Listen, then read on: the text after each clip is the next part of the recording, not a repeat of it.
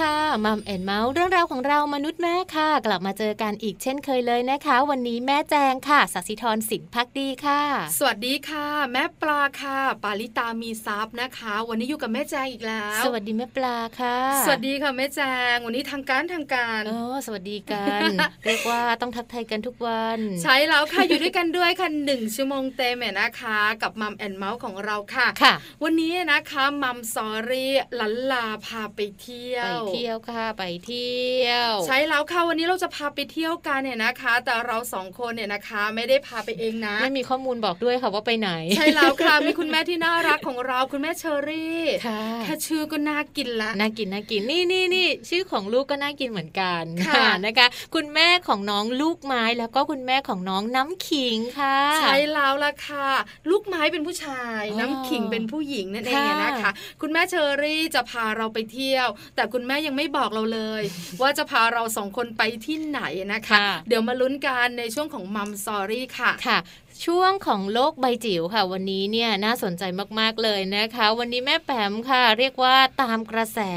แล้วก็เป็นข้อมูลความรู้ดีๆนะคะ ที่นำมาฝากคุณแม่หลาย ๆ ท่านด้วยค่ะ คุณแม่หลาย ๆ คนกำลังเผชิญกับปัญหานี้เลยนะ เรื่องของการเรียนออนไลน์นะคะ เรื่องของการเรียนออนไลน์ของเด็กเล็กค่ะ วันนี้เนี่ยเป็นตอนที่ 2 แล้วนะคะ ก็เป็นข้อมูลที่คุณแม่หลาย ๆ ท่านเนี่ยสามารถที่จะฟัง แล้วก็ลองดูสิคะว่าเราจะสามารถนำข้อมูลของแม่แปมเนี่ยไปปรับใช้ได้ไหมเพราะว่าช่วงนี้เนี่ยเป็นช่วงของการเริ่มเรียนออนไลน์เนาะใช่แล้วค่ะการปรับตัวสำคัญเนี่ยนะคะค่ะการเรียนรู้ก็สำคัญด้วยเหมือนกันค่ะเดี๋ยวมาตามกันเนี่ยนะคะ ในช่วงของโลกใบจิ๋วช่วงสุดท้ายค่ะค่ะ ช่วงนี้นะคะ Happy Tip for Mom ค่ะ เป็นเรื่องของการสร้างทักษะชีวิตให้ลูกนะคะ ด้วยการสอนให้ลูกนั้นรู้แพ้รู้ชนะ และรู้ทันความผิดหวังค่ะโอ้โหบอกเลยนะคะ ประเด็นนี้สำคัญมากใช่แล้ว คุณพ่อคุณแม่หลายท่านอยากรู้เลยนะคะ การสอนให้ลูกเนี่ยนะคะ รู้แพ้รู้ชนะเนี่ยนะคะ เป็นสิ่งสำคัญค่ะแล้วยังมีเรื่องความผิดหวังเข้ามาเกี่ยวข้องด้วยใช่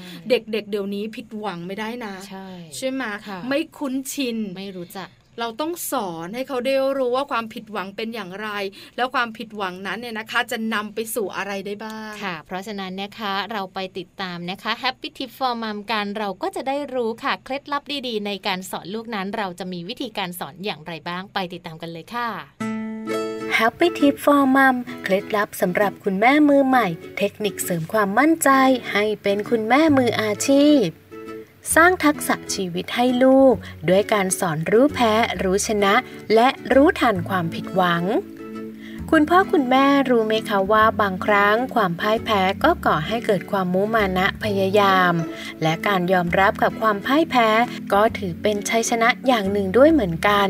ถือว่าเป็นทักษะชีวิตค่ะ ที่เราจะต้องสอนลูกๆ ให้รู้จักยอมรับตั้งแต่ยังเด็กนะคะ ซึ่งสิ่งที่จะสอนได้ดีที่สุดนะคะ ก็คือตัวของคุณพ่อและก็คุณแม่ค่ะ คุณพ่อคุณแม่ต้องเป็นตัวอย่างที่ดีให้ลูกเห็นนะคะ และต้องพยายามปลูกฝังทักษะนี้ให้ลูกด้วย สิ่งที่สำคัญที่สุดค่ะ นอกจากสอนให้ลูกยอมรับความพ่ายแพ้แล้ว คุณพ่อคุณแม่เองก็ต้องยอมรับความพ่ายแพ้ของลูกให้ได้เช่นเดียวกันนะคะ ซึ่งวันนี้ค่ะ Happy Tip for Mom มีเทคนิควิธีมาฝากกันด้วยนะคะ สิ่งแรกเลยค่ะ คุณพ่อคุณแม่นะคะ ลองเล่นเกมกับลูกดูค่ะ ไม่จำเป็นต้องแกล้งแพ้ให้ลูกเสมอไปนะคะ แต่ควรจะต้องผลัดกันให้ลูกเป็นทั้งผู้แพ้และเป็นผู้ชนะค่ะ ระวังตัวนะคะว่าจะไม่ใช้เรื่องของวิธีกดดันลูก ให้มุ่งมั่นเอาชนะอย่างเดียว เพราะนั่นจะกลายเป็นความคาดหวังของคุณพ่อคุณแม่ที่ทำให้ลูกกลายเป็นเด็กที่แพ้ไม่ได้ค่ะไม่ตำหนิเมื่อลูกแพ้นะคะ ลูกแพ้ก็เสียใจจะแย่อยู่แล้วค่ะ ยิ่งมาเจอคำพูดเชิงลบ ยิ่งเสียใจไปกันใหญ่นะคะ เพราะฉะนั้นคุณแม่ลองเปลี่ยนคำพูดลบๆนะคะ มาเป็นคำพูดเชิงบวกกันค่ะเช่น ไม่เป็นไรนะ เรามาพยายามกันใหม่ ครั้งหน้าเราจะพยายามด้วยกันนะ ถึงจะแพ้ก็ไม่เป็นไรลูก เป็นต้นค่ะ หรือคุณแม่ค่ะอาจจะลองให้ลูกนั้นได้พูดระบายความในใจค่ะ เพราะว่าเด็กเล็กนั้นยังขาดทักษะในเรื่องของการควบคุมอารมณ์ของตนเองนะคะ บางคนแพ้แล้วอาจจะมีอาการงองแงร้องไห้ เนื่องจากควบคุมความเสียใจไม่ได้ค่ะ ถ้าลองปล่อยโอกาสให้ลูกได้พูด เช่น จับมือลูกสองข้าง สบตา แล้วพูดคุยกับลูก หนูร้องไห้ได้นะ แต่ร้องแล้วต้องจบนะ จบแล้ว เราค่อยไปเริ่มต้นทำกันใหม่ แบบนี้เป็นต้นค่ะ หรืออาจจะใช้นิทานนะคะ เป็นตัวอย่างในการสอนลูกได้เลยค่ะ เพราะว่านิทานนั้นถือว่าเป็นตัวอย่างที่ลูกนั้น นึกภาพออกแล้วก็เห็นภาพแบบเป็นรูปธรรมด้วยค่ะอีกทั้งยังสร้างประสบการณ์นะคะ ให้ลูกนำไปใช้เมื่อเกิดเหตุการณ์จริง โดยคุณแม่อาจจะเลือกนิทานที่เกี่ยวข้องกับการแข่งขันและความพ่ายแพ้เล่าให้ลูกฟังก่อนนอน รวมถึงคุณแม่สามารถแต่งนิทานขึ้นมาเองได้นะคะ และใช้ชื่อของลูกแทนตัวละครในนิทานก็จะดีไม่น้อยเลยละค่ะ พบกับ Happy Tip for Mom กับเคล็ดลับดีๆ ที่คุณแม่ต้องรู้ได้ใหม่ในครั้งต่อไปนะคะ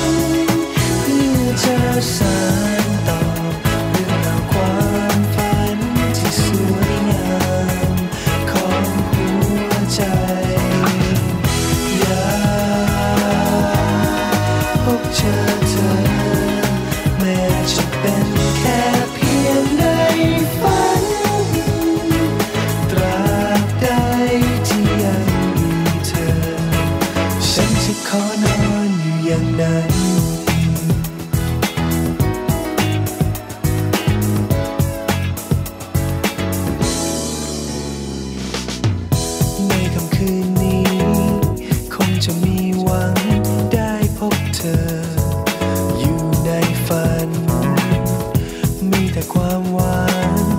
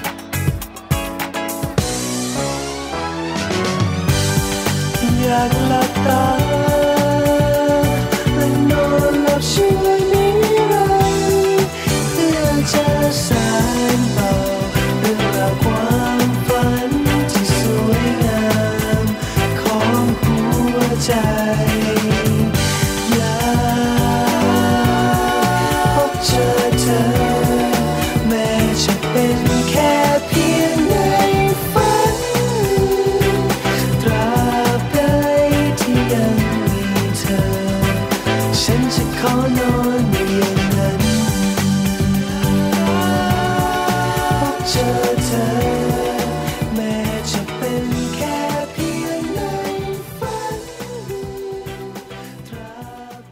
ในช่วงนี้นะคะ เราหยิบยกงานวิจัยดีๆ มีประโยชน์มาฝากกันอีกเช่นเคยเลยนะคะ ก็ยังคงเน้นไปที่เรื่องของการเล่นมือถือ การเล่นแท็บเล็ตของลูกๆของคุณพ่อคุณแม่เนี่ยแหละค่ะ เพราะว่าผลงานวิจัยชิ้นนี้ที่เราหยิบยกมาในวันนี้นะคะเขาบอกเลยว่าการเล่นมือถือมากๆ หรือว่าการเล่นแท็บเล็ตมากๆนั้น เสี่ยงที่จะเกิดความเครียด วิตกกังวลรวมไปถึงซึมเศร้าด้วยละค่ะ การที่เราสองคนเนี่ยนะคะนำข่าวคราวนี้มาฝากกันเนี่ยนะคะ เหตุผลเนี่ยนะคะมีเยอะทีเดียวค่ะแต่หนึ่งในนั้นก็คืออยากจะชวนคุณแม่คุณพ่อหลาย ๆ ครอบครัวนะคะ ดึงลูก ออกจากมือถือออกจากแท็บเล็ตออกจากคอมพิวเตอร์อ่าเพื่อจะไปเที่ยวนั่นเองค่ะการท่องเที่ยวคือการเปิดโลกการเรียนรู้ของลูก เพราะฉะนั้นเนี่ยนะคะ อยากให้คุณพ่อคุณแม่นะคะ ให้ลูกได้ไปเที่ยวไปพักผ่อนอืมไปสนุกสนานกันเนี่ยนะคะ แทนที่ลูกของเราจะท่องเที่ยวผ่านโลกอินเทอร์เน็ตอืมมีแต่ผลเสีย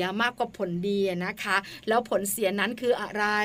มีข้อไหนบ้างที่คุณพ่อคุณแม่ควรต้องกังวลเป็นพิเศษ คุยให้ฟังังกันในช่วงนี้ค่ะ ค่ะ เพราะว่าอย่างที่เราเคยพูดคุยกันบ่อย ๆ เลยนะคะ กับประเด็นเรื่องของการดูมือถือการใช้แท็บเล็ตนะคะ ถ้าเป็นลูกเล็กเนี่ยวัยต่ำกว่า 2 ขวบ เราไม่ควรที่จะให้ดูมือถือหรือว่าให้ดูแท็บเล็ตนั่นเองนะคะ เพราะว่าอันตรายต่างๆ เกิดขึ้นแน่นอน แต่ถ้าหากว่าอายุมากกว่า 2 ขวบล่ะสามารถดูได้ไหม ดูได้นะคะ แต่ว่าอาจจะต้องมีเรื่องของการจำกัดเวลาหรือว่าจำกัดเรื่องที่จะดูหรือว่าเนื้อหาที่จะต้องดูให้ดีนิดหนึ่งด้วยนะคะใช่แล้วล่ะค่ะ เพราะช่วงนี้ต้องยอมรับนะว่ากระแสเรื่องของเทคโนโลยีอืมกระแสเรื่องของเด็กๆ ใช้มือถือ ใช้อินเทอร์เน็ตการเยอะส่งผลต่อสุขภาพเนี่ยมาแรงทีเดียวค่ะต้องบอกคุณพ่อคุณแม่ไว้นะคะ มีการทำวิจัย แล้วผลการวิจัยนะคะเขาเก็บรายละเอียด แล้วก็บอกพวกเราเป็นเปอร์เซ็นต์เลยทีเดียว ใช่แล้วนะคะ เพราะว่าปัญหาสุขภาพค่ะที่ผลงานวิจัยชิ้นนี้ เขาได้ทำการวิจัยกันนะคะ เป็นปัญหาที่เกิดขึ้นกับเด็กจำนวน 40,000 คน ในช่วงอายุ 2 ถึง 17 ปีเลยค่ะ แม่ปลาโอ้โหนะวางมาแล้ววัยนี้แหละที่เรารู้กันว่าชื่นชอบอืมโทรศัพท์มือถือ แท็บ เล็ตคอมพิวเตอร์มากเป็นพิเศษค่ะ เด็กกลุ่มนี้นะคะเขามีเวลาในการอยู่กับมือถือเยอะ ซึ่งพอเยอะเกินไปเนี่ยมันมีผลเสียนะคะ แล้วก็เราหยิบยกมาฝากกันว่าจำนวนเปอร์เซ็นต์ค่ะ 46เปอร์เซ็นต์เลยนะคะสำหรับเด็กที่มีอายุต่ำกว่า 5 ขวบ ที่เขาเล่นมือถือนานเกินไป คือนานเกินไปก็คือนานเกิน 2 ชั่วโมงนานเกิน 2 ชั่วโมงใช่ค่ะค่ะแนวโน้มนะคะ เขาจะเป็นเด็กที่ควบคุมอารมณ์ตนเองไม่ค่อยได้หงุดหงิดง่าย แล้วก็อารมณ์เสียได้บ่อยๆเลยละค่ะ 46%บอกว่าควบคุมตัวเองไม่ได้อืมอารมณ์เสียแล้วก็หงุดหงิดนะคะ 42.2%เนี่ยนะคะของเด็กอายุ 14ถึง17 ปีค่ะอันนี้วัยรุ่นแล้วนะคะวัยรุ่ที่เล่นมือถือนานเกิน 7 ชั่วโมงต่อวัน ไม่สามารถทำงานที่ได้รับมอบหมายได้สำเร็จค่ะอืมเออนะคะดูสิเยอะเหมือนกันนะ ถ้าดูเป็นเปอร์เซ็นต์นะคะ ส่วน 9%ค่ะ อาจจะดูไม่เยอะนะคะ แต่ว่ามีผลเสียแน่นอน 9%ของเด็กอายุ 11 จนถึง 13 ปีค่ะ ที่เขาใช้เวลาในการเล่นมือถือ เพียงแค่ 1 ชั่วโมงต่อวันนะคะ ก็มีการค้นพบด้วยว่า กลุ่มนี้เนี่ยเขาจะไม่ค่อยสนใจเรียนรู้สิ่งใหม่ ๆ รอบตัวค่ะ ใช่แล้วล่ะค่ะ นอกเหนือจากนั้นเนี่ยนะคะ มีเรื่องของปัญหาสุขภาพจิตด้วยอืมหลายคนบอกคืออะไรน่ากลัวจังเลย เด็กเล่นมือถือมากเกินไปนะคะ ส่งผลปัญหาสุขภาพจิตด้วยนะคะ เพราะว่าจากข้อมูลข้างต้นที่เราคุยกันเนี่ยค่ะแค่แบบว่าเล่นมือถือหนึ่งชั่วโมงเนี่ยก็มีผลแล้วก็มีผลแล้วเว้ยนะคะ กระทบต่อเด็กๆค่อนข้างเยอะทีเดียวเว้ยนะคะ แล้วปัญหาสุขภาพจิตล่ะเป็นอย่างไรบ้างปัญหาสุขภาพจิตนะคะ อาจจะไม่ได้น่ากลัวรุนแรงเหมือนกับที่ผู้ใหญ่เขาเป็นกัน แต่ว่ามีแนวโน้มบอกมานะคะว่าเด็กค่ะ จะเป็นเด็กที่มีความวิตกกังวลมากจนเกินไป หรืออาจจะเป็นเรื่องของการซึมเศร้าได้เลยนะคะ เพราะว่ากลุ่มนี้เนี่ยถ้าเขาเล่นมากเกินไปหรือว่าเล่น 1 ชั่วโมงต่อวันเนี่ยผลต่างๆนะคะ ก็จะทำให้เขาเนี่ยรู้สึกว่าการเรียนรู้ก็จะน้อยลง ไม่อยากเรียนรู้นอกบ้านไม่อยากเรียนรู้สิ่งใหม่ๆ แรงบันดาลใจในการที่จะไปพบเจอผู้คนหรือว่าอะไรต่างๆเนี่ยก็จะน้อยลงด้วยนะคะ ที่สำคัญเขาไม่สามารถที่จะควบคุมอารมณ์ของตนเองได้ และอาจจะทำงานที่ได้รับมอบหมายไม่สำเร็จด้วยละค่ะ หลายหลายท่านที่เป็นคุณพ่อคุณแม่ถามต่อและเหตุผลมันมาจากอะไรล่ะ ใช่ไหมคะเหตุผลเลยนะคะเกี่ยวข้องกับสมองของเด็กคณะวิจัยบอกว่าสมองของเด็กเนี่ยนะคะ ที่อายุต่ำกว่า 10 ขวบ อ่อนไหวต่ออุปกรณ์อิเล็กทรอนิกส์ต่าง ๆ ค่ะ แล้วอ่อนไหวมากขนาดไหน มากขนาดไหนตอบไม่ได้เป็นรูปธรรม แต่จะบอกได้ว่าง่ายกว่าผู้ใหญ่แน่นอนออนะคะผู้ใหญ่ยังสามารถใช้งานได้ แล้วก็ยังมีการแบบว่าจัดการบริหารในเรื่องของเวลาเรื่องของการใช้หรืออะไรอย่างนี้ได้เนอะแต่เด็กๆทำไม่ได้พอใช้พออ่าอันนี้เรารู้ไงแต่เด็กๆเนี่ยนะคะไม่สามารถเนี่ยนะคะที่จะจัดการได้ แล้วก็อ่อนไหวกับเจ้าอุปกรณ์อิเล็กทรอนิกส์แบบนี้เนี่ยมากกว่าผู้ใหญ่ เพราะอะไร เพราะว่าสมองของเด็กเนี่ยนะคะ อาจจะยังแบบว่าพัฒนาอยู่พัฒนาได้ไม่เต็มที่ เพราะฉะนั้นเนี่ยนะคะคณะวิจัยก็เลยแนะนำด้วยว่าคุณพ่อคุณแม่นะคะ ควรจำกัดเวลาในการใช้มือถือแท็บเล็ตของลูกนะ ใช่แล้วค่ะ โดยเฉพาะในขณะที่เรียนในขณะที่กินข้าวหรือว่าทำกิจกรรมอื่นๆค่ะ โดยเฉพาะเด็กวัยสองถึงห้าขวบเนนะคะ ไม่ควรดูมือถือเกินวันละหนึ่งชั่วโมง น้อยจังเลย คุณแม่หลายท่านบอกแต่เพื่อประโยชน์สำหรับลูกๆของเราสุขภาพกายสุขภาพใจด้วยค่ะคุณแม่ค่ะ แต่ถ้าเป็นเด็กวัย6ถึง17 ปีนะคะ ไม่ควรดูมือถือเกินวันละ 2 ชั่วโมงค่ะ ขอบคุณข้อมูลดีๆนะคะ จากอมรินทร์เบบี้แอนด์คิดส์ค่ะ เดี๋ยวเราพักกันสักครู่หนึ่งค่ะ แล้วเดี๋ยวช่วงหน้ากลับมานะคะ ในช่วงของมัมสตอรี่ค่ะ ไปเที่ยวพร้อม ๆ กันกับคุณแม่เชอรี่ค่ะ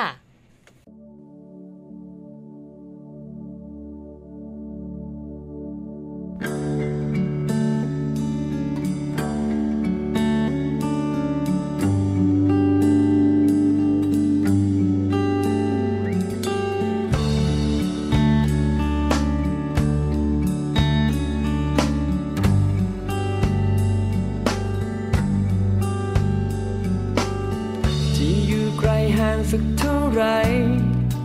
สิ่งหนึ่งที่ยึดใจเราอยู่ผูกไว้ไม่ให้เราห่างกัน คือความห่วงใยที่เธอให้ฉัน คำพูดเหล่านั้น ที่เธอคอยส่งมา ให้ฉันได้รับรู้ ให้ฉันนั้นได้มั่นใจ ไม่มีสิ่งไหนที่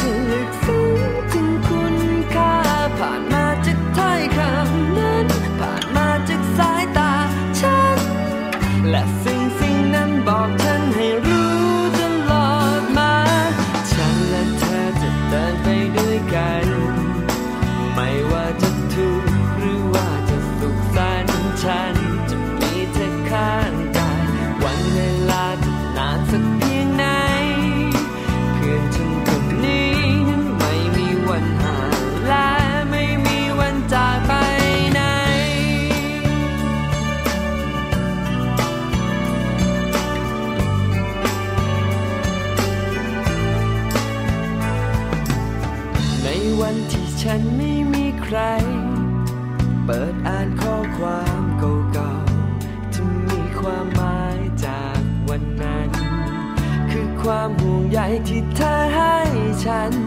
ข้อความเหล่านั้น ที่เธอคอยส่งมา ให้ฉันได้รับรู้ ให้ฉันนั้นได้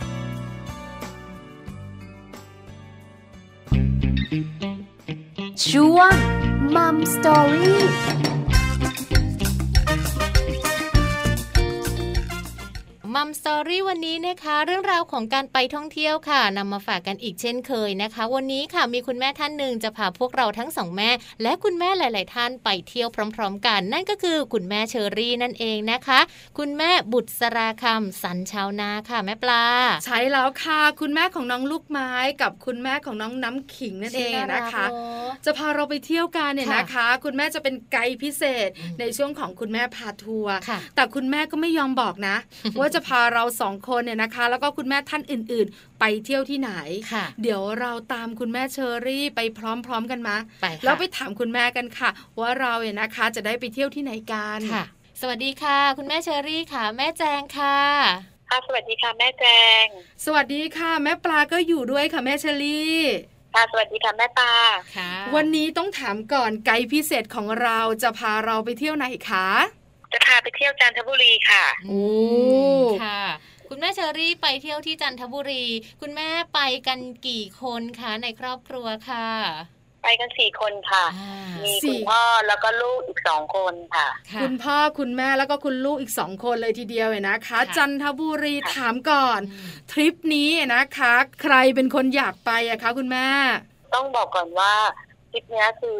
จันทบุรีอะคือทางตระกูลคุณพ่อเขา มีบ้านมีญาติพี่น้องอยู่ที่นั่นแล้วเป็นสถานที่ที่มันมีแหล่งท่องเที่ยวเยอะแม่เลยอยากจะพาลูกๆไปค่ะอ๋อคือมันลงตัวไงญาติญาติของคุณพ่ออยู่ที่นั่น แล้วก็มีสถานที่ท่องเที่ยวเยอะ คุณแม่ก็เลยบอกว่าเราไปที่นี่กันดีกว่านะคะ แล้วเราก็จะมุ่งสู่จันทบุรีกันเนี่ยนะคะ ออกจากบ้านนั้นกี่โมงคะออกจากบ้านกันประมาณ เออเจ็ดโมงเช้าค่ะโอ้วันนี้เขาเช้านะตื่นเช้าตื่นเช้าแล้วแบบว่าเจ้าตัวน้อยตัวเล็ก ๆ เนี่ยนะคะเขาแบบว่างองแงไหมอะ ไม่ค่ะ ทุกคนพร้อมเพียงมากช่วยกันจัดกระเป๋าตั้งแต่เมื่อวานแล้วก็พอตอนเช้าปลุกก็ไม่งองแงก็ตื่นมาไปพร้อมกันหมดค่ะ แปลว่าบ้านนี้เขาชอบเที่ยวอ่าใช่ไหมใช่ไหมเจ็ดโมงเช้าออกจากบ้านกันเนี่ยนะคะ เราเดินทางไปจันทบุรีไปเส้นไหนมอเตอร์เวย์หรือเปล่าคะ ค่ะอ่ามอเตอร์เวย์นะคะ แล้วอาหารเช้าล่ะคะ แม่เชอรี่เรากินกันที่ไหนอะคะ อ๋อส่วนใหญ่แม่จะทำกับข้าวไป แล้วก็พกไปแล้วก็จะกินกันบนรถนะคะระหว่างทางค่ะ ไม่เสียเวลาครอบครัวเนี้ย เดี๋ยวคุณแม่เชอรี่คุณแม่แจงสงสัยแล้วกินกันบนรถแล้วคุณพ่อกินยังไงอะคะแม่ก็ต้องช่วยอะค่ะ แม่ก็ต้องช่วยค่ะ น่ารักเชียว เออน่ารักน่ารักอะคุณแม่ก็ต้องช่วยล่ะนะคะ กินอาหารกันบนรถเป็นอาหารเช้าแปลว่าระหว่างทางเราก็ยิงยาวเลย จากกรุงเทพถึงจันทบุรีเลยหรือเปล่าคะก็จะมีแวะบ้าง อันนี้คือแวะปกติของทั่วไปก็คือ อาจจะแวะเข้าปั๊มเด็กๆจะต้องมีขนมอยู่แล้วอะค่ะต้องไปปุนขนมบ้างอะไรอย่างเงี้ยค่ะ แค่นั้นแล้วก็ยิ่งยาวไปถึงจันทบุรีเลยค่ะโอ้สบายเลยเนาะเส้นทางก็อาจจะดูไม่ได้ลำบากมาก คุณพ่อก็บอกว่าสบายเลยโอ้ยมีคนป้อนข้าวด้วยนะคะ จันทบุรีค่ะ จุดหมายปลายทางที่แม่เชอรี่จะพาพวกเราไปเที่ยวกันวันนี้เนี่ย เป็นอะไรยังไงคะ คือปลายคลองพิ้วค่ะ อยู่แถวน้ำตกพิ้วค่ะอ๋อ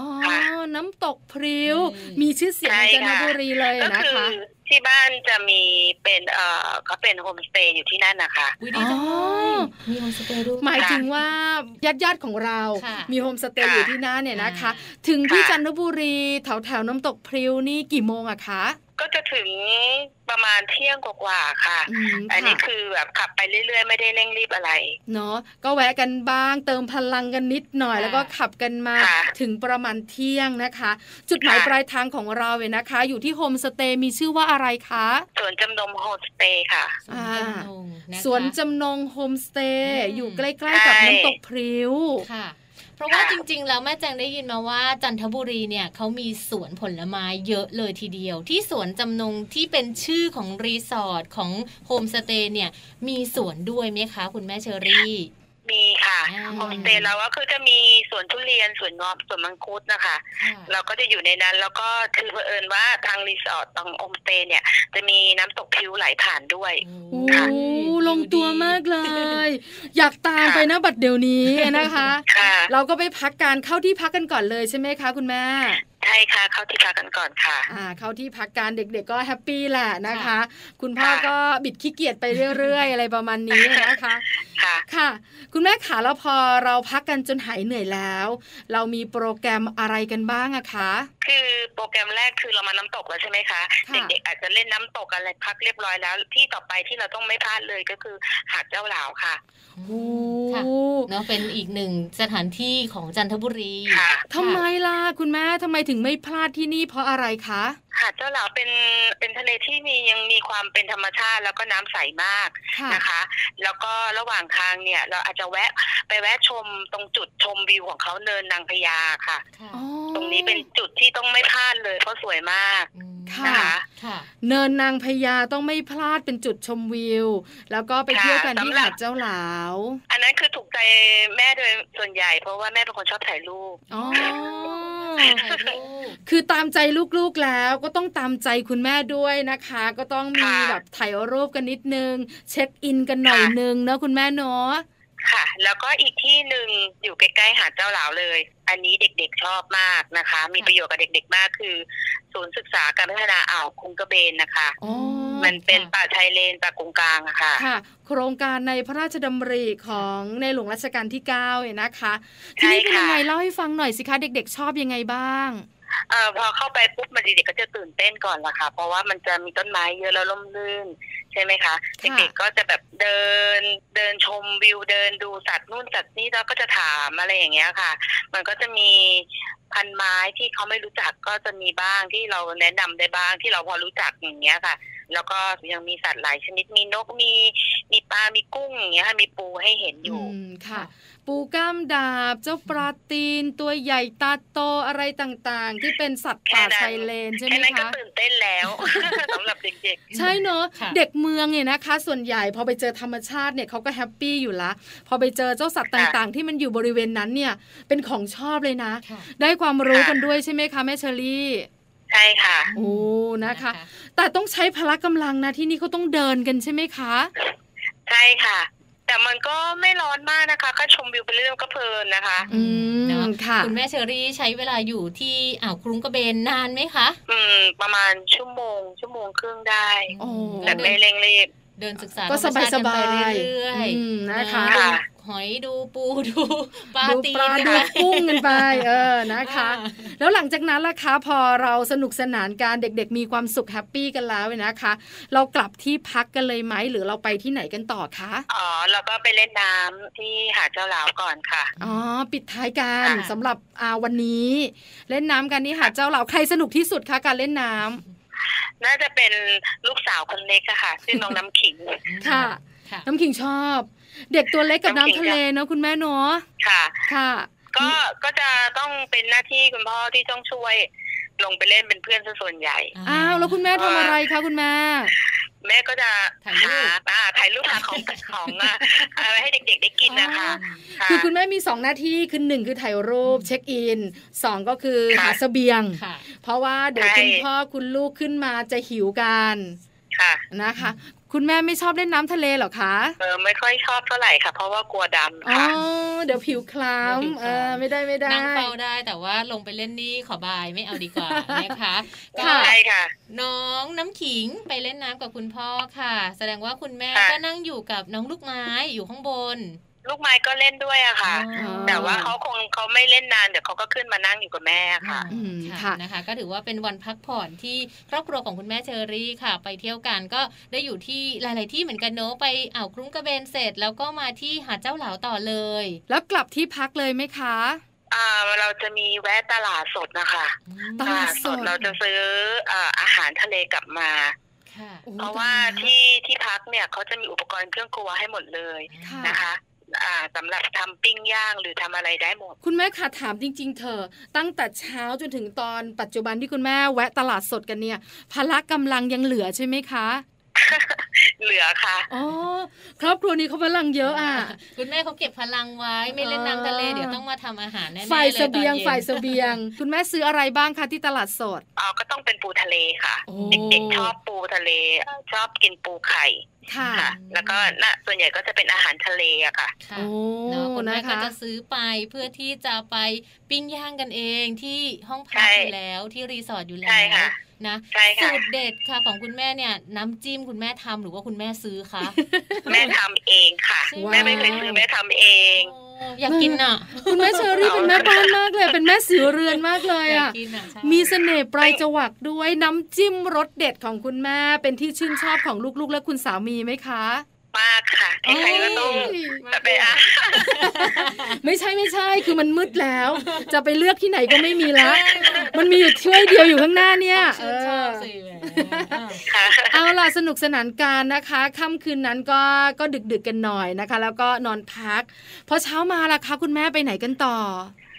ก็มีอาหารให้ทานนะคะ ทางทางที่ที่พักของเราใช่ค่ะ ใช่ค่ะเขาก็ทำให้ทานด้วย ถึงว่าจะเป็นพี่น้องเขาก็ทำให้ทานน่านะรัคะกค่ะ มื้อเช้าแม่ก็จะได้ผ่อนแรงไปได้นิดนึงนะคะ ค่ะ ก็เราก็จะไปเที่ยวต่ออีกที่หนึ่งที่ไหนของจันทบุรีคะคุณแม่ เดี๋ยวก่อนก่อนไปเราเดินเที่ยวสวนผลไม้ก่อนอ่าอ่าค่ะไฮไลท์ของเราแม่แจงเขาชอบยังไม่ได้เที่ยวเลยแล้วทุเรียนทั้งนั้นนะมันก็เด็กๆก็ชอบของโปรดคือคือคุณแม่พูดคำว่าทุเรียนแค่เนี้ย คือแม่แจงกับแม่ปลาก็กลืนน้ำลายตามแล้วอะเออแล้วอยู่ในสวนด้วยอะเออเนาะใช่ไหมเด็กๆเขาตื่นเต้นกันไหมคะ ไปเห็นต้นเงาะไปเห็นต้นมังคุดต้นทุเรียนแบบเนี้ยค่ะ เขาตื่นเต้นแต่เขาไม่กล้าเดินเขากลัวทุเรียนจะหล่นใส่แต่แม่บอกว่าไม่หล่นหรอก เขาก็จะตื่นเต้นเขาก็จะไปถามป้ากับยายอะไรอย่างเงี้ยว่าอันนี้เป็นยังไงยังไงเขาก็จะไปเห็นวิถีชีวิตชาวบ้านด้วย เพราะว่าเขาก็จะมีคนมารับซื้อค่ะมาเหมาอ่าจากที่ค่ะจากที่สวนอย่างเงี้ยเขาก็จะถามในสิ่งที่เขาสนใจอ๋อก็มีค่ะค่ะ คือได้ความรู้ด้วยนะคะ แล้วก็ได้ความรู้ค่ะจากเจ้าของสวนค่ะซึ่งเป็นญาติญาติๆของเรานั่นเองอะนะคะ หลังจากใช่ค่ะเดินเที่ยวสวนผลไม้กันแล้วเนี่ยนะคะ เรามีโปรแกรมไปไหนกันคะ ไปชุมชนริมน้ำจันทบูรณ์ค่ะโอ้เคยได้ยินชื่อค่ะชุมชนริมน้ำจันทบูรณ์ที่นี่มีอะไรน่าสนใจคะ ขนมอาหารอร่อยค่ะ ขนมโบราณอะไรพวกเนี้ยค่ะอืมันเป็นย่านการค้าเก่าอะค่ะ ซึ่งมันก็เอ่อยังมีความสวยงามของแบบเก่าๆแบบบ้านเมืองสมัยก่อนอย่างเงี้ยชุมชน ร้านค้าร้านขายของทั้งหลายอย่างเงี้ยค่ะอืมค่ะมันมีทั้งสมัยใหม่และสมัยเก่าให้เด็กได้เห็นอืมค่ะ คือได้เห็นวิถีชีวิตนะคะ ของคนที่นั่นได้ค่ะใช่ไหมคะคุณแม่ค่ะ ใช่อืมที่นะขอคะงกิที่สำคัญของกินอร่อย ใช่ใช่ค่ะเออของกินอร่อยนั่นแหละประเด็นค่ะ คือคือบ้านนี้นะบอกเลยนะ ทุกอย่างต้องมีแบบว่ามีของกินเออมีของกินแล้วก็เป็นเหมือนกองทัพต้องเดินด้วยท้องถูกๆอะไรประมาณนี้ เด็กๆชอบกันไหมอะคะคุณแม่เด็กๆชอบค่ะ ก็ก็จะตื่นตาตื่นใจ เด็กก็จะเคยกินแต่ขนม แต่ที่เป็นกล่องแกบกล่องแกบทั่วไปอย่างเงี้ยค่ะค่ะ แต่พอมาอย่างเงี้ยเขาจะได้เจอแบบขนมโบราณขนมอาหารผลไม้อะไรอย่างเงี้ยเขาได้ชิมเขาก็ของใหม่ใช่ค่ะๆอืมค่ะ ก็มีความสุขสนุกเนอะค่ะแล้วเห็นอะไรที่แปลกตาชีวิตของผู้คนที่ไม่เหมือนที่บ้านเราค่ะเขาก็จะชอบด้วย คุณแม่ขาอยู่ที่นี่กันนานไหมคุณแม่ เราก็อยู่กันก็กลับมาก็มาพักอีกคืนนึงแล้วรุ่งเช้าถึงกลับมาค่ะโอ้แสดงว่าคุณแม่ไปอยู่จันทบุรีสองคืนเลยนะ ใช่ค่ะอืมเพราะว่าก็กลับมาเล่นน้ำที่ที่พักอะไรอย่างเงี้ยค่ะค่ะ ค่ะนะคะ ก็ช่วงวันที่สองก็สบายๆหน่อยนะคะใช่เพราะวันค่ะแรกเราจัดเต็มกันไปแล้ว วันที่สองก็เลยค่ะสบายกันหน่อยนะคะ ส่วนวันที่สามเดินทางกลับกรุงเทพกันเลย เวลาไหนอะคะ ก็ประมาณ8ปดโมงเราก็ทยอยขนของกลับบ้านกันแล้วอะค่ะ อ๋อเออจะได้ถึงกรุงเทพไม่มืดใช่จะได้พักใช่ไม่ด้วยมืดเราก็ได้พักผ่อนอืค่ะมนะคะค่ะแล้วหลังจากที่เราเที่ยวเสร็จแล้วค่ะ เราเดินทางไปพบปะญาติมิตรแล้วนะคะ เด็กๆ ได้เจอกับคุณตาคุณยายก็ดี หรือว่าได้เห็นสวนผลไม้การรับซื้อผลไม้ต่างๆ แล้วเนี่ยเขามีการพูดคุยกับคุณแม่ไหมคะเขาบอกคุณแม่เชอรี่ไหมว่า อุ้ยจันทบุรีสนุกมากเลยทริปนี้เขาชอบมากเลยเขาชอบอะไรยังไงบ้างเขามีพูดคุยบ้างไหมอะคะพูดค่ะอ๋อเขาชอบจังหวัดจันทบุรี เพราะว่าจังหวัดจันทบุรีเนี่ยเป็นจังหวัดที่เขาบอกว่าเขาได้เห็นทั้งภูเขาน้ำตกแล้วก็ทะเล เป็นจังหวัดที่อุดมสมบูรณ์มากอืมๆเขาบอกเองว่าเขาอยากอยู่อะไรเงี้ย แล้วเขาก็อยากจะมี แต่ว่าชีวิตมันเป็นไปไม่ได้ แต่เขาก็อยากอยู่มีชีวิตวิถีชีวิตแบบนี้เขาบอกว่ารู้สึกสบายยังไม่อยากกลับอืมอ๋อ แล้วเขาดีจังชอบมากคือชอบอ่าวคุงกระเบนที่เขาอืมพูดถึงว่าเขาชอบมากค่ะ ด้วยความอุดมสมบูรณ์ของต้นไม้ใช่ไหมคะ แล้วก็มันค่ะดูอากาศดีด้วยนะที่นั่นใช่ไหมคะ อากาศดีค่ะโอ้นะคะ เด็กๆ ได้สัมผัสธรรมชาติทำให้เขาอยากจะอยู่กับธรรมชาติ อันนี้เป็นการเรียนรู้เลยนะคะ ที่เกิดขึ้น แล้วก็บอกอนาคตที่เขาอยากเป็นด้วยนะคะเชื่อว่าคุณแม่เชอรี่ต้องพาไปอีกแน่ๆเลยจันทบุรีใช่ไหมคะ ค่ะ ยังมีที่เที่ยวอีกเยอะที่เรายังไม่ได้เที่ยวจันทบุรียังมีอีกเยอะค่ะใช่แล้วนะคะแค่ฟังแค่นี้เราก็รู้สึกว่าจันทบุรีมีอะไรเยอะแยะมากมายเลย แล้วก็อีกหลายสถานที่เลยนะคะ ที่เราอาจจะเคยได้ยินแต่ว่าอาจจะยังไม่เคยไปนะคะ วันนี้คุณแม่เชอรี่มาเป็นไกด์พิเศษที่จะพาหลาย ๆ แม่เนี่ยได้ริสรายการเนาะริสรายชื่อว่าโอ้ยที่นี่เรายังไม่เคยไปตรงนี้ คุณแม่เชอรี่ไปแล้วบอกของกินอร่อยต้องไปนะคะ วันนี้ค่ะต้องขอขอบคุณคุณแม่เชอรี่มาก ๆ เลยนะคะ ที่มาเป็นไกด์พาพวกเราไปเที่ยวกันค่ะ ค่ะค่ะขอบคุณเช่นกันนะคะ ขอบคุณค่ะคุณแม่ สวัสดีค่ะ สวัสดีค่ะต้องขอบคุณนะคะ คุณแม่เชอรี่ค่ะ หรือว่าคุณแม่บุตรสราคำสันชาวนา คุณแม่ของน้องลูกไม้ และคุณแม่ของน้องน้ำขิงค่ะวันนี้ ใช่แล้วนะคะ จุดประกายทำให้เราอยากจะไป จันทบุรีนะคะ จริง ๆ แล้วจังหวัดจันทบุรีเนี่ยครบนะ จริงค่ะทั้งทะเล ทั้งน้ำตกทั้งภูเขาส่วนผลไม้ก็มีด้วย ใช่แล้วนะคะ พูดถึงทุเรียน อยากจะกินกืนทันทีกลืนน้ำลายกันเอื้อกเอื้อกใช่แล้วละค่ะคุณแม่นะคะที่ฟังรายการเราอยู่อยากไป ไปได้เลยนะ ไปได้ค่ะ ใช่ไหมคะ หาดเจ้าหลาวเนินนางพญาอ่าวคุ้งกระเบนเนี่ยนะคะ แล้วก็โฮมสเตย์จิตจำนง ที่เป็นที่พักที่มีอุปกรณ์เครื่องครัวครบถ้วนสำหรับคุณแม่ที่มีเสน่ห์ปลายจวักซึ่งเราสองคนไม่มีแต่เราสองคนเนี่ยนะคะ ขอแค่ถ้วยกับชามก็พอเพราะทุกอย่างซื้อมาหมดเลยอ่าแล้วค่ะ เรื่องราวของการไปเที่ยวนะคะ ก็เป็นอีกหนึ่งตัวเลือกค่ะ จังหวัดจันทบุรีนะคะ วันนี้นำมาฝากกันไปเที่ยวตามกันได้เลยนะคะ ส่วนช่วงหน้าค่ะ โลกใบจิ๋ว How to ชิวๆของคุณพ่อและคุณแม่ค่ะ แม่แปมนิธิดาแสงสิงแก้วมีข้อมูลดีๆ เกี่ยวกับเรื่องของการเรียนออนไลน์มาฝากกันด้วย พักกันสักครู่ช่วงหน้ากลับมาติดตามค่ะ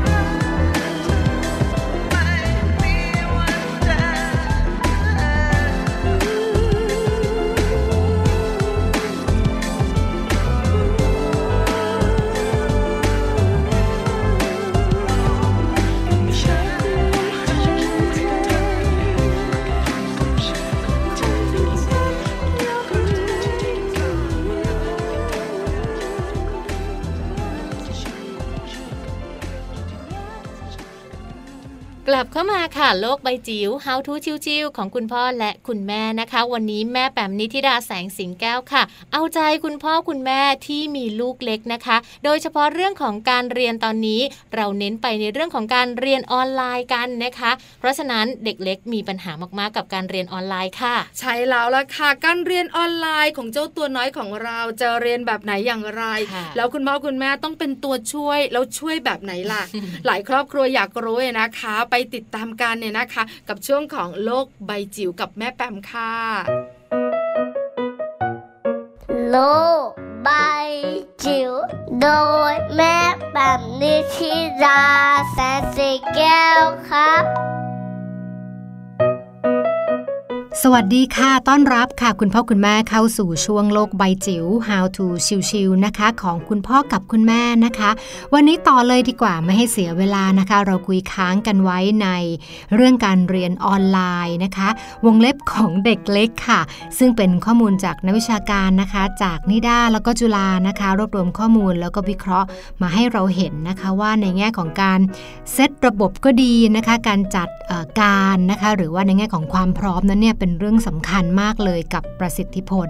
แล้วก็ประสิทธิภาพของการเรียนออนไลน์นะคะ การเรียนออนไลน์เนี่ยอาจจะมองได้ว่าไม่ได้มีประสิทธิผลการเรียนรู้อย่างที่เราคาดหวังนะคะ บางคนบอกว่าอะโรงเรียนปิด เราย้ายมาเรียนออนไลน์ทั้งหมด แต่ว่าคุณพ่อคุณแม่คุณครูคะอย่าลืมนะคะว่าไอ้สิ่งที่เราจะได้จากการเรียนออนไลน์เนี่ยมันเป็นไปไม่ได้หรอกที่มันจะได้เท่ากับการเรียนที่มีปฏิสัมพันธ์กันอย่างเข้มข้นนะคะ มีการใช้ทักษะนะคะการสื่อสาร การให้ความเอาใจใส่นะคะการให้ความสำคัญ หรือว่าเป็นทักษะกระบวนการที่เป็นกระบวนการกลุ่มนะคะ ตรงนี้เนี่ยการเรียนออนไลน์ที่เราใช้แก้ขัดเนี่ยอาจจะมีผลกระทบนะคะทำให้เราไม่ได้เป้าหรือไม่ได้ประสิทธิภาพอย่างที่เราคาดหวังไว้ก็ได้นะคะ ดังนั้นตรงนี้อาจจะต้องมีการออกแบบให้ดีนะคะ โดยเฉพาะอย่างยิ่งในหลาย ๆ โรงเรียนเนี่ยเริ่มที่จะ เตรียมแผนนะคะการเรียนโดยที่ใน 5 วันเนี่ยไม่จำเป็นต้องเรียน 5 วันนะคะอาจจะแบ่งออกเป็นการเรียนสลับกันเนาะไปโรงเรียนนะคะแล้วก็มีเรียนที่บ้านด้วย เรื่องของการจัดการหลักสูตรตรงนี้สำคัญมากค่ะ เพราะว่าผู้ที่ทำการออกแบบการศึกษาจะต้องมองเห็นแล้วค่ะว่า อะไรเป็นสิ่งที่สามารถไปเรียนบ้านใครบ้านมันได้นะคะ ทักษะแบบไหนสามารถไปจัดการเองได้ แล้วทักษะแบบไหนที่จำเป็นต้องเป็นกระบวนการกลุ่มที่เราต้องมาเจอกันนะคะ ตรงนี้อาจจะฝากไว้สำหรับนักการศึกษาทุกท่านนะคะ ถัดมาค่ะการเรียนออนไลน์อาจไม่เหมาะกับเด็กทุกคนนะคะ เราทิ้งท้ายกันไว้ในช่วงที่แล้วนะคะว่าสำหรับเด็กที่เป็นคนที่มีวินัยสูงนะคะ กลุ่มนี้เนี่ยบางครั้งเขาอาจจะค่อนข้างที่จะง่ายเมื่อต้องปรับตัวมาสู่ที่การใช้ชีวิตในโลกออนไลน์นะคะในเรื่องของการเรียนนะคะ แล้วก็ถึงแม้ว่าจะไม่ใช่เป็นการเรียนแบบ บังคับฟิกซ์วันเวลา แต่เขาจะมีความรับผิดชอบบังคับตัวเองค่ะ ให้กลับมาดูวิดีโอหรือว่าดูคลิป ตามที่คุณครูนั้นส่งมาได้นะคะ ในทางกลับกันค่ะเด็กบางคนที่อาจจะเรียกว่าค่อนข้างที่จะง่าย ๆหน่อยนะคะแล้วก็อาจจะอยากได้กฎระเบียบบางอย่างมาช่วยเขา ให้เขาพัฒนาได้ได้เหมือนปกติเนี่ยก็อาจจะทำให้เกิดปัญหาบางอย่างด้วย เวลาที่เราพูดว่าการเรียนออนไลน์ไม่เหมาะกับเด็กทุกคนเนี่ยเรายังหมายรวมถึงเรื่องของดิจิทัลดีไวด์นะคะก็คือว่าเทคโนโลยีเนี่ยมันเข้ามาแบ่งเด็กแบ่งกลุ่มออกเป็นหลายๆ กลุ่ม เช่นกลุ่มที่ไม่เข้าถึงเทคโนโลยี ไม่เข้าถึงระบบการเรียนออนไลน์ด้วยนะคะ ตรงนี้ก็เป็นอีกสิ่งหนึ่งสำคัญที่สำคัญมากๆเลยสำหรับการคำนึงถึงในการออกแบบหลักสูตรรวมถึงการออกแบบปฏิสัมพันธ์นะคะ ของแต่ละ กิจกรรมของแต่ละบทเรียนนะคะออนไลน์ด้วยค่ะ แล้วก็ถัดมาสุดท้ายเลยนะคะ อาจจะฝากเอาไว้ละค่ะว่า การเรียนออนไลน์นั้นนะคะ จะเป็นแค่ second best ค่ะ ไม่ใช่ first best แปลว่าอะไรคะ แปลว่าการเรียนออนไลน์ อาจจะไม่สามารถมาทดแทนการเรียนการสอนได้ในทุกระดับ ถึงแม้ว่า บางครั้งพี่มหาวิทยาลัยเนี่ยเราบอกว่าโอ้พร้อมทุกอย่างเรียนออนไลน์แล้วกัน ก็ยังทำไม่ได้นะคะ นับประษาอะไร กับกลุ่มที่เป็นเด็กเล็ก เด็กปฐมวัยนะคะ นั่นหมายถึงว่าเราอาจจะต้องพิจารณาในการดูค่ะว่าเราจะใช้การเรียนออนไลน์ช่วยนะคะ ช่วยเติมช่วยเสริม ช่วยอุดนะคะ ช่วงเวลาที่เรายังไม่สามารถเจอกันได้จริง ๆ ได้อย่างไร ให้มีประสิทธิภาพที่สุดนะคะ โจทย์นี้ใหญ่ค่ะ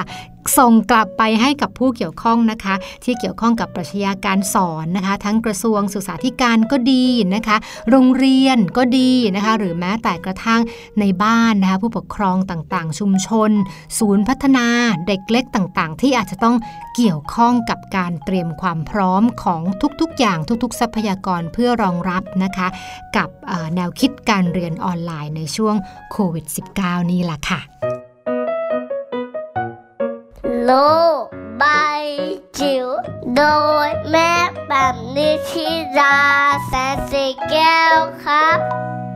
ขอบคุณข้อมูลดีๆนะคะ จากแม่แปมนิติดากันด้วยค่ะ เรื่องราวของการเรียนออนไลน์นะคะ ก็เป็นเรื่องที่สามารถนำไปปรับใช้กันได้เลยค่ะสำหรับคุณแม่หลายๆท่านเลยนะคะ ใช่แล้วละค่ะ นี่คือทั้งหมดของรายการ Mum and Mouth เรื่องราวของเรามนุษย์แม่นะคะ วันนี้ไปเที่ยวก็สนุกใช่ค่ะนะคะ แม่แปมก็มีความรู้มาฝาก Happy Tip for Mum ของเราเนี่ยนะคะ ก็เป็นเคล็ดไม่ลับดีๆ มาฝากกันด้วยค่ะเรียกว่าครบถ้วนเลยนะคะสำหรับ Mum and Mouth ค่ะ ตั้งแต่ต้นรายการไปจนถึงท้ายรายการนะคะ แล้วก็ที่สำคัญค่ะทุกๆวันของ Mum and Mouth เนี่ยมีเนื้อหาสาระดีๆ มาฝากกันเป็นประจำแต่ว่าไม่ซ้ำกันด้วยนะคะ วันนี้เวลาหมดแล้วเวนะคะ คุยต่อไม่ได้ละค่ะ พูดเยอะก็ไม่ได้ด้วยค่ะแม่แจ้งวันนี้ต้องลาไปพร้อม ๆ กันเลยนะคะ แต่ว่าอย่าลืมค่ะกลับมาติดตามพวกเราได้ใหม่นะคะ กับมัมแอนเมาส์สำหรับวันนี้แม่แจ้งแล้วก็แม่ปลาทิ้งท้ายไว้เท่านี้ค่ะ สวัสดีค่ะ